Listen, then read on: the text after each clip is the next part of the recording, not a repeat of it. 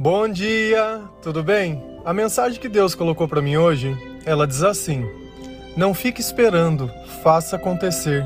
Deus não fará aquilo que nós devemos fazer. Senhor, tende misericórdia de nós.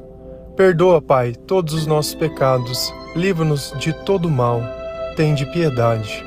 Nós agradecemos, Senhor, por tudo que tem feito, por tudo que não tem faltado, pela presença do Seu Espírito Santo em nossas vidas pela Sua palavra, pelo sacrifício de Jesus.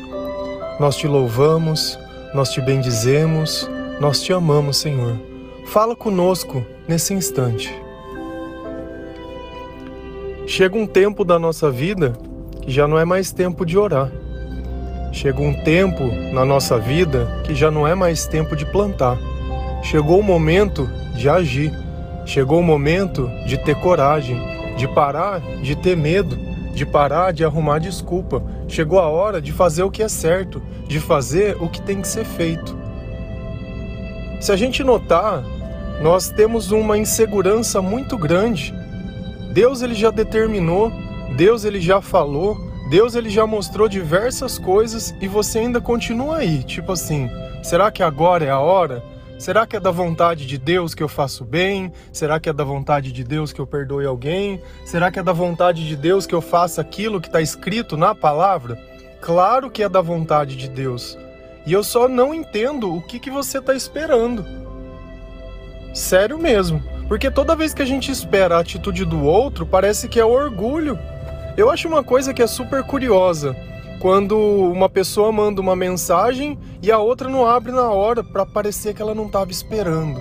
Olha como eu sou descolado. Sabe, qual que é o sentido desse tipo de comportamento? Com Deus é momento, com Deus é imediato. Nós não temos tempo para ficar esperando. E se a gente olhar lá na palavra de Deus em Êxodo 14, versículo 15 e 16, a palavra diz assim: Disse então o Senhor a Moisés: por que você está clamando a mim? Diga aos israelitas que sigam avante. Erga sua vara e estenda a mão sobre o mar, e as águas se dividirão para que os, israelitas atravessem o mar em terra seca. Moisés estava diante do Mar Vermelho. O exército egípcio chegando para atacar eles e qual foi a atitude de Moisés? Não, vou orar para Deus, porque olha o que eles estão vindo contra nós. E Deus disse: Ô meu querido, por que, que você está clamando? Agora está na hora de fazer. Ergue a vara aí que o mar vai abrir. Eu não sei o que, que você está esperando. Então, muitas vezes nós já sabemos o que, deve, o que deve ser feito e nós devemos fazer. E já não é mais hora de ficar orando, não é mais hora de ficar pedindo, é a mesma coisa. Se você tem uma porção de terra e você já plantou, você já cuidou, a planta já cresceu. Ah, não, eu quero plantar. Meu, já não tem mais onde plantar. Agora é hora de colher. E nós temos que entender que dentro da nossa vida, cada hora vai ter um momento e cada coisa vai ter um, um tempo. E não adianta a gente achar que o tempo todo vai ser igual. O tempo de se desesperar, o tempo de clamar, ele já foi. Deus já não colocou dentro do teu coração o que tem que fazer? Então faz. Ainda que você possa ficar pensando, poxa, mas como vai ser depois? Poxa, mas. Cara, você confia? Essa é a primeira pergunta. Você confia? Você acha que Deus ele vai tirar você de algum lugar, ou ele vai mover você para algum lugar, ou ele vai colocar algo dentro do teu coração e você sabe que foi Deus que fez? Ah, mas como eu sei? Porque está acompanhado de milagres está acompanhado de bons sentimentos, está acompanhado de coisas que ninguém nunca fez por você. Pô, quem é o diabo que está fazendo isso para você? Sério, o diabo te quer bem? Claro que não, né? Então, uma coisa que nós temos que perceber é que vai chegar um momento na nossa vida que não adianta mais querer ficar esperando Deus fazer alguma coisa. Agora é Deus que está esperando ver o que, que nós vamos fazer com aquilo que Ele deu, com a benção que Ele já colocou, com a confiança que Ele já nos deu. Até quando vai ficar recebendo versículo, versículo, versículo, versículo e a vida mesma? Chegou a hora da gente colocar, de certa forma, à prova aquilo que nós aprendemos. Chegou a hora de viver sem ficar olhando para trás. Chegou a hora de simplesmente fazer. Fazer, já não, não é mais tempo de ficar pensando. indeciso, parado, porque quem, quem pensa não age, isso é fato. Muitas vezes a gente faz as coisas sem pensar, mas pensado, principalmente se for para fazer o bem para alguém, nossa, é uma dificuldade muito grande, muito grande, muito grande. Você sabe por quê? Vou fazer duas perguntas. Você acha que é mais fácil fazer o bem, Jesus ou o diabo? Quem vai ter mais facilidade para fazer o bem? Jesus, com certeza, vai ter mais facilidade para fazer o bem. E para fazer o mal? Jesus não fará o mal nunca. E para fazer o mal, o mal serve. Olha a tua vida. Você tem mais facilidade para agir de impulso para prejudicar alguém ou para fazer o bem para alguém? Como você age melhor? Percebe que a dificuldade que nós temos de fazer o bem só mostra uma coisa: que espírito que está atuando em nós. E para que nós possamos quebrar esse paradigma, é justamente isso. A oração já teve? Ah, já teve. Espírito Santo no coração? Sim, como eu sei? Tô sentindo paz, tô sentindo confiança, tô sentindo coragem, tô sentindo tudo de bom. Coisas que eu não sentia há muito tempo. Já chorei, já não tô mais triste, tô magoado, tô ressentido? Tô, mas eu sei agora como as coisas devem ser. Age! O que, que você está esperando? E uma coisa que nós temos que entender é que enquanto nós não repararmos o mal que nós fizemos, enquanto nós não quebrar o comportamento que Deus disse não, Deus ele não vai estar mais do nosso lado. Essa ideia errada que nós temos que ah, não, eu fiz, eu já pedi desculpa, então não tem problema, eu não preciso pedir perdão pro meu coleguinha que eu fiz mal, eu não preciso reparar o erro, eu não preciso desfazer a mentira que eu contei, não, não, não preciso fazer nada, porque Deus já me perdoou. Como tá o teu coração? Está sentindo paz? Ou você está atribulado? Está conseguindo comer? Está conseguindo dormir? Porque sabe quando a gente percebe que Deus ele não está alinhado conosco? Quando eu não consigo fazer o que é básico. O que é básico. Ai, como eu resolvo isso? Vou no médico e ele me dá uma droga.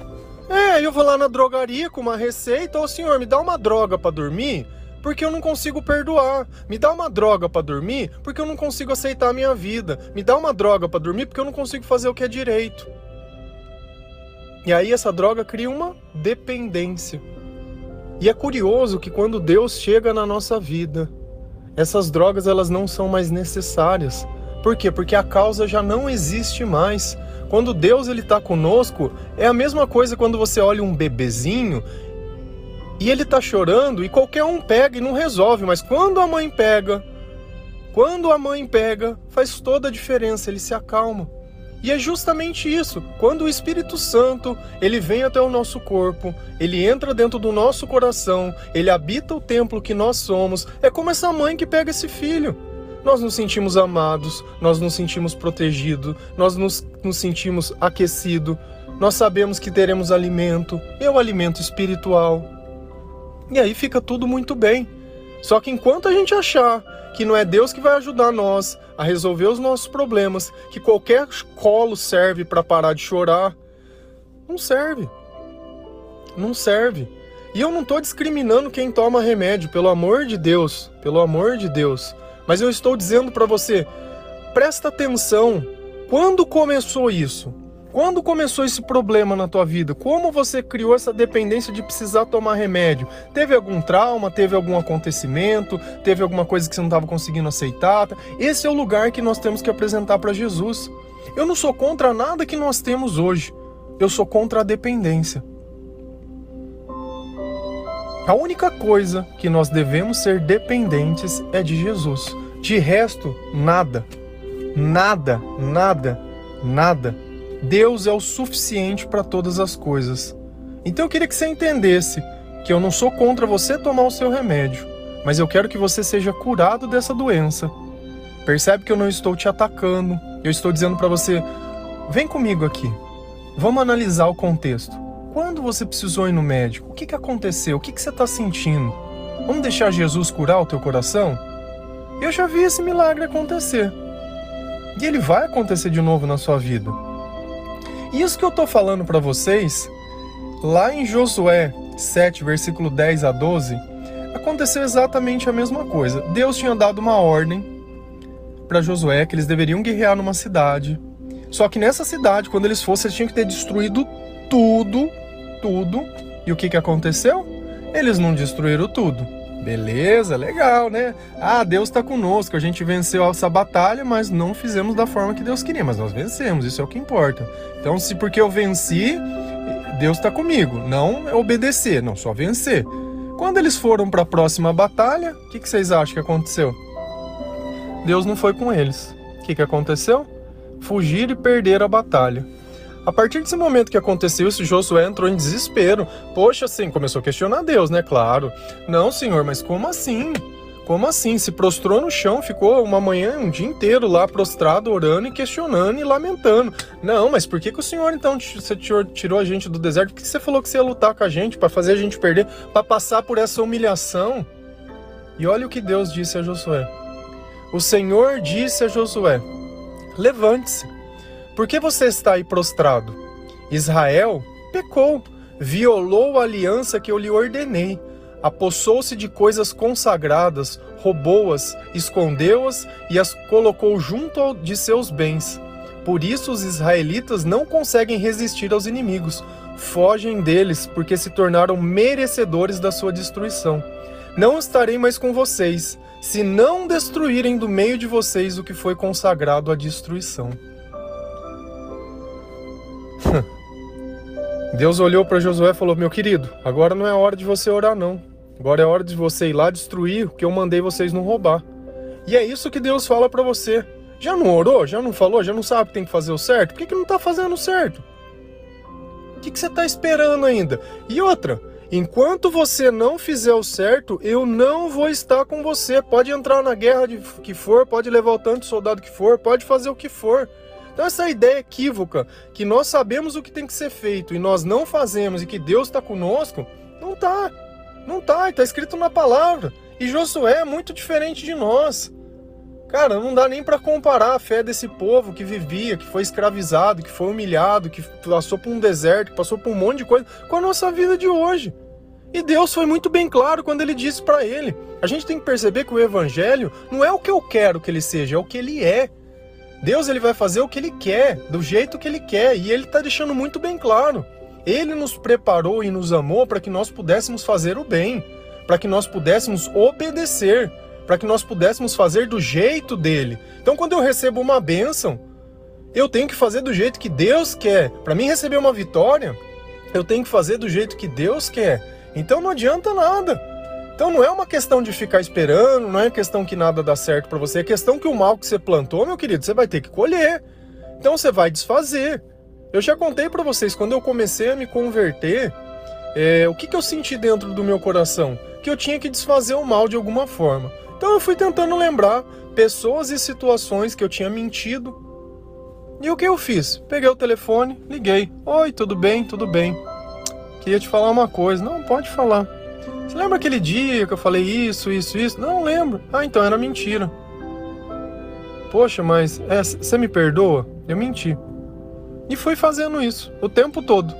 Tudo que eu lembrei eu fiz. Teve gente que aceitou, teve gente que não aceitou, teve gente que ficou brava, teve gente que ficou contente. Porém, eu estava em paz com Deus porque eu não queria mais vestir aquela capa de pessoa boa baseado em mentira. Hoje eu não me tornei perfeito, hoje eu não sou perfeito, eu não sou nada, longe disso, mas eu entendi o que Deus espera de mim. Ele espera que eu tenha a mesma imagem e a mesma semelhança. Ele espera que quando eu sirvo ao Senhor, eu sirva de todo o meu coração, não baseado nos meus interesses, mas baseado nos interesses dele.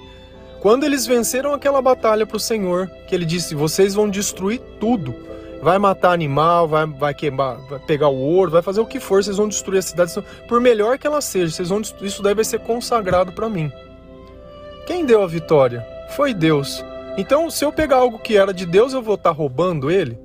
E é isso que a gente faz, que eu sempre falo, roubar a glória de Deus. Deus dá algo e você lá surrupia. Cara, se ele está falando que é para destruir, é para destruir. Se eu estou servindo a Deus, eu estou servindo a Deus, não aos meus interesses. E tem muita gente que se esconde dentro da igreja que está lá procurando relacionamento, que está lá procurando alguma coisa que não tem nada a ver com Deus e fica desviando as pessoas que estão buscando Deus e acha bonito e acha que está certo. Sabe, uma coisa que nós nós, quando a gente fundou uma comunidade, que eu participava da comunidade, eu não tive uma comunidade, eu fui convidado a participar e fiquei dois anos participando.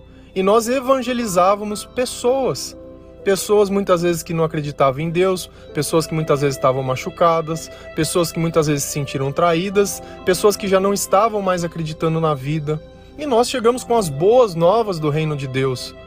Só que eu não estava chegando nessas pessoas procurando um relacionamento. Eu estava chegando nessas pessoas mostrando que o relacionamento que faltava na vida delas era com o Senhor. Só que é muito fácil confundir as coisas quando nós não temos nem sabedoria e nem discernimento. Agora, é certo eu usar disso para satisfazer a mim, para que eu possa consumir pessoas dentro de uma igreja que estão destruídas? É certo? É, é assim que deve ser? Essa é a ideia. Nós formamos igreja para que as pessoas, os grupos, eles encontrem namorados. Porque eu tenho que namorar alguém da igreja. Então eu evangelizo uma pessoa destruída, uso a palavra de Deus para parecer que eu sou uma boa pessoa. Cara, você acha que você foi o único? Isso que eu tô falando, eu não tô falando do que eu imagino, não. Sabe, eu tô falando do que eu vi. E não é à toa que tem tantas comunidades destruídas, destruídas, e reclama que as pessoas não vão. E o problema não é a comunidade que se porta mal. Não, o problema são as pessoas que se esfriaram. Não, o amor de Deus. Uma pessoa prefere ver um vídeo no YouTube, escutar um áudio num Telegram do que ir numa igreja. A culpa é de quem? É de Deus? Ou é da igreja? Que colocou os seus interesses em cima do interesse de Deus? Se as pessoas já não se sentem mais representadas, e ao invés de ter um avivamento através do arrependimento, e essa é a mensagem, vocês já estão com tudo na mão. Com tudo na mão. Só não pregam a palavra, só pregam o interesse. Não estão mais preocupados em mudar vidas, porque a própria vida de vocês já não é mais mudada. Tem tantas histórias que eu participei, que outros participaram, que são tão tristes de se contar que ia cair o queixo que se contasse, mas eu não estou aqui para expor pessoas. Eu estou aqui para que tenha uma renovação. Se a consciência de vocês tiver ainda um pouquinho de Deus, vocês vão entender a mensagem. E nós não devemos nunca usar o nome de Deus para os nossos interesses. Deus ele tem que estar acima de todas as coisas dentro do nosso coração. Ele nunca vai nos deixar nos faltar nada. E eu falo para você que de repente é aquele que foi abusado pela igreja. Não foi Deus que te abusou, não. Porque a partir do momento que onde tiver pessoas, nós vamos ter uma batalha espiritual. Como diz lá em Efésios 6. Não é contra a carne ou sangue que temos que lutar, mas contra as potestades e os espíritos que estão espalhados pelos ares. E nós estamos no meio de uma batalha espiritual. E o mal ele vai colocar aonde ele acha que ele vai ser mais efetivo. Onde ele puder desviar as pessoas da fé, onde elas puderem questionar o amor de Deus, colocar o Senhor em dúvida, ele vai colocar pessoas. E não é porque ele está com uma camiseta escrito Jesus te ama, que ele é Jesus, não. Muito pelo contrário, nós conseguimos ver Cristo nas atitudes das pessoas. Eu sempre falo isso para você: bondade gera bondade, e a bondade só vem de Deus. Se eu faço algo bom para alguém é porque Cristo está em mim. É porque Cristo tem modificado a minha vida. E esse é o nosso papel. Se você está ouvindo essa mensagem, eu acho apenas uma única coisa: levanta, começa a fazer as coisas que Deus colocou dentro do seu coração. Tem, muita, tem muitas pessoas precisando de você. Tem muitas pessoas precisando que você leve esperança, que você leve amor.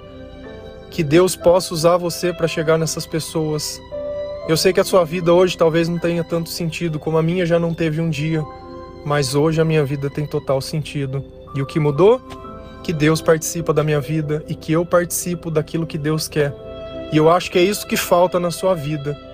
Não é nenhum sonho, não é nenhuma conquista, não é nada é que Deus possa participar da sua vida.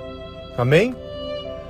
Que Deus possa tocar o teu coração, que Deus possa te levar ainda mais longe, que Ele acompanhe os teus passos, que Ele tire todo o medo, que Ele tire tudo aquilo que te impede de chegar onde Ele quer, que você possa alcançar o seu propósito e que você possa brilhar. Que você seja sal, que você seja luz. Amém? Um bom dia.